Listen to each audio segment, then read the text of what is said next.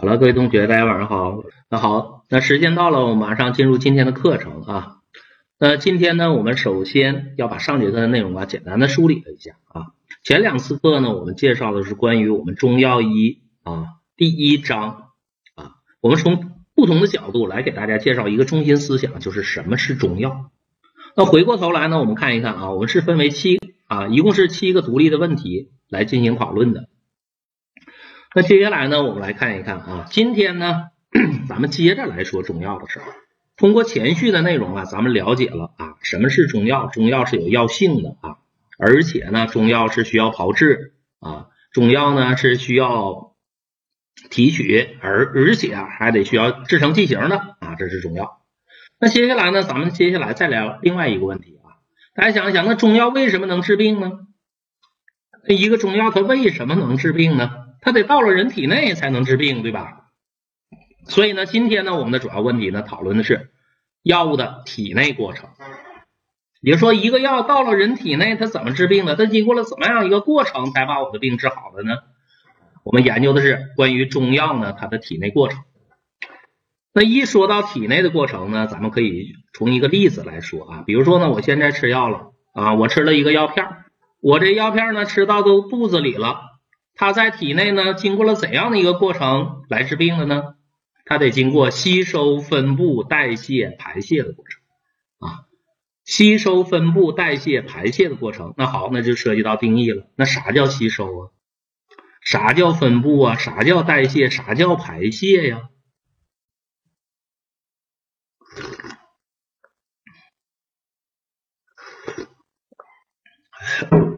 所以呢，咱们看一看啊。首先呢，咱们得从概念上来出发，咱们就涉及到这样一个例子，比如说呢，峰哥现在吃药了，我吃了一个药片啊，我吃了一个药片，吃完药片了之后呢，这药片第一步发生了啥事儿？大家看一看啊，一个药片里呢是含有某种药物的，我举个最简单的例子，我吃的普热西痛里边呢含有的药物呢是对乙酰氨基酚啊，好了，这个药片吃到肚子里了，吃到肚子里，这叫吸收吗？这不叫。所以呢，大家请看概念。第一个过程，什么叫做吸收啊？什么叫做吸收？大家注意了，药片吃到肚子里，这个过程呢不叫吸收啊。药物从用药部位进入体循环的过程才叫吸收。啥叫体循环呢？请问同学们，人体的体循环呢主要包括什么呢？包括血液循环啊，包括血液循环和淋巴循环。啊，包括血液和淋巴循环，而我们讨论的呢，主要是什么？血液循环啊，主要讨论的是血液循环。所以呢，大家看一看啊，那简单理解啥叫吸收啊？药物药物入血的过程啊，药物入血的过程就叫吸收啊。那好，那大家看一看啊，我吃完了一个药片，药片呢到了我的胃肠道里边化开了，里边的药物这释放到胃肠液里了。这个过程不叫吸收啊，这叫释放药物的过程。释放出来的药物下一步要干嘛？是不是得穿透我人体的胃肠道的细胞膜啊？它得穿透细胞膜入到血里，进入到毛细血管里。这个过程吸收。所以呢，先把概念搞明白了啊，先把概念搞明白了。啥叫吸收？药物入血的过程叫吸收。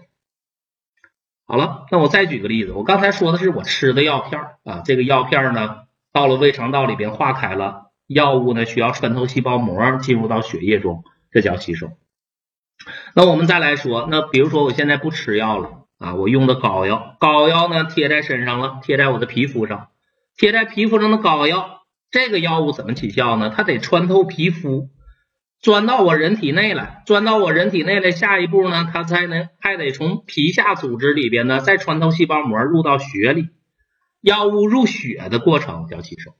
所以呢，不管什么给药途径啊，最终的目的，药物入到血里了啊，药物入到血里了，这叫啥？这叫吸收啊，药物入到血里的过程，这叫吸收。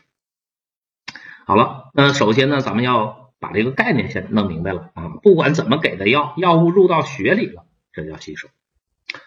那咱们就来聊一聊啊。那大家想一想啊，比如说我举个例子，有个特例，比如说静脉注射给药的话，如果给你打针静脉注射，静脉注射给药的药物有没有吸收过程？同学们，大家思考一下，静脉注射给药啊，静脉注射给药这个过程有没有吸收呢？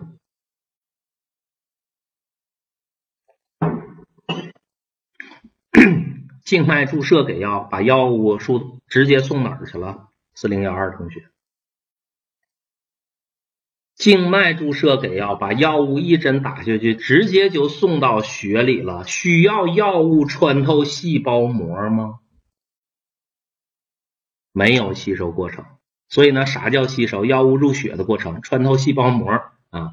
所以呢，大家看一看，静脉注射给药是不需要吸收的，直接就把药直接送到血里，不需要药物穿透细胞膜再入血啊。所以呢，大家注意了啊，不存在吸收啊，没有吸收过程的这样的一个给药方式是啥？静脉注射啊，不存在吸收过程的给药方式是静脉注射，对吧？所以呢，药物入血的过程啊。药物入血的过程叫吸收。好了，那咱们接下来呢就讨论讨论啊，什么样的药物容易入血呀？那接下来呢，咱们要知道一件事啊，药物穿透细胞膜，不管怎么给药，除了静脉注射给药，除了静脉注射给药是把药物直接送到血里之外，剩下的给药方式，不管啥剂型给药，是不是都得从给药部位得穿透细胞膜才能入到血里啊？比如说，口服的药物得穿透胃肠道的细胞膜入到血里，经过皮肤给药的膏药得穿透皮肤，然后再穿透细胞膜进入到血里。所以呢，除了静脉注射给药之外，其他的给药途径是都存在着吸收过程，只有静脉注射没有。好了，那接下来呢，咱们再讨论一件事儿啊，大家想一想，咱就说啊，不同的药物在体内吸收的速度一样吗？吸收的能力一样吗？不一样的，对吧？所以呢，咱们就得讨论讨论啊，什么样的药物啊，什么样的药物容易穿透细胞膜入血吸收呢？好了，大家看啊，比如说我吃不同的药，吃到肚子里啊，我吃不同的药吃到肚子里，不同的药物吸收入血的能力是不一样的。那好，那咱们看一看什么样的药物容易吸收入血呢？那从这个药物的角度上来说呢，咱们首先先讨论第一组啊，比如说呢，这药啊有亲脂的和亲水的，请问是亲水性的药物啊，是亲水性的药物啊，容易穿透细胞膜，还是亲脂性的药物容易穿透细胞膜呢？大家看一看，这是我的细胞膜啊，这是我的细胞膜，大家看一看这个药。啊，这个药得穿透细胞膜呢，才能入到血里啊。这个药呢，得穿透细胞膜呢，才能入到血里。那这个药啊，有亲水的，有亲脂的。什么样的药物容易穿透细胞膜入到血里啊？大家想一想，不管是亲水的还是亲脂的药物，想要入到血里，是不是得看人细胞膜的脸色呀？对不对？是不是得看这个细胞膜的脸色呀？你首先就得知道了，这细胞膜是啥样的？细胞膜它是亲脂的。大家注意了，人体不仅是胃肠道，不管是哪个部位的细胞膜都是亲脂的啊。不管人体哪个部位的哪哪个器官的细胞膜，全都是亲脂。那大家想一想，细胞膜是亲脂的，一个亲水性的药物来了，细胞膜一看，哎，这个药跟我不是一伙的，不让过啊。那如果呢，一个亲脂性的药物来了啊，一个亲脂性的药物来了之后呢，细胞膜一看，哎，我是亲脂的，你也是亲脂的，咱俩是一伙的，好了，过去吧，钻进去了，是吧？所以呢，对于亲水和亲脂性的药物来相比的话，谁容易穿透细胞膜啊？亲脂性的啊，亲脂性的药物容易穿透细胞膜。好了，这是一个方面。第二个方面，这个药物啊，还有啊，有非解离的分子型药物，还有解离型的离子型药物。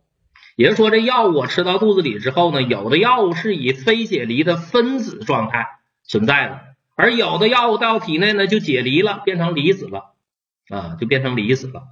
那想请问，是以非解离的分子状态存在的药物容易穿透细胞膜，还是解离之后的离子容易穿透细胞膜呢？大家想一想，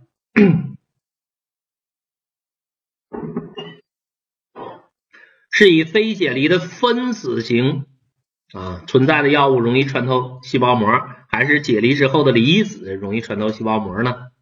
这个啊，跟那个分子离子这个大小啊，咱不用比，差不多啊，差不多。这个大家注意了，以非解离的分子型啊，非解离的分子型药物容易穿透细胞膜啊，解离之后的离子细胞膜就不让过了。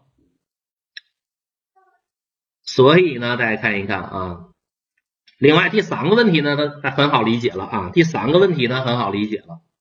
大家想一想啊，是小分子的药物容易穿透细胞膜，还是大分子呢？是小分子的药物容易穿透细胞膜，还是大分子呢？一定是小分子，对不对？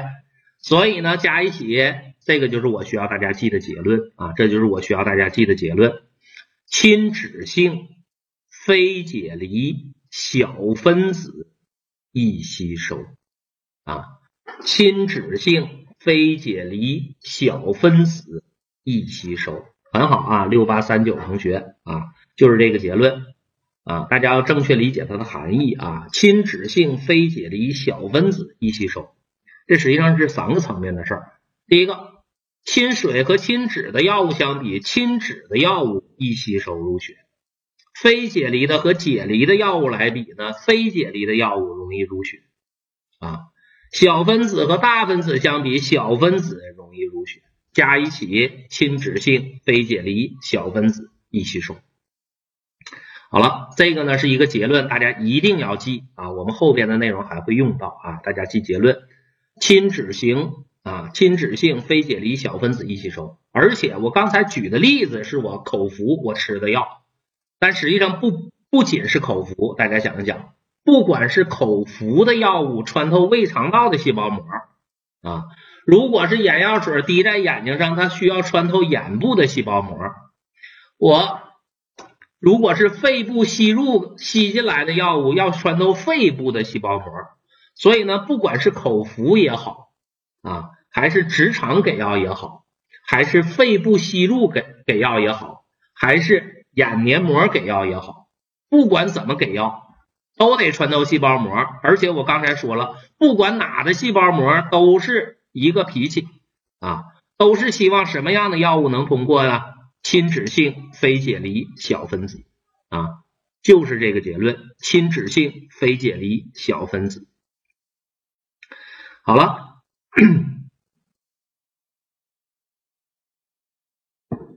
亲脂性非解离小分子易吸收，这个先记住了啊，不管是口服。啊，还是眼黏膜，还是肺部吸入，都是这个结论。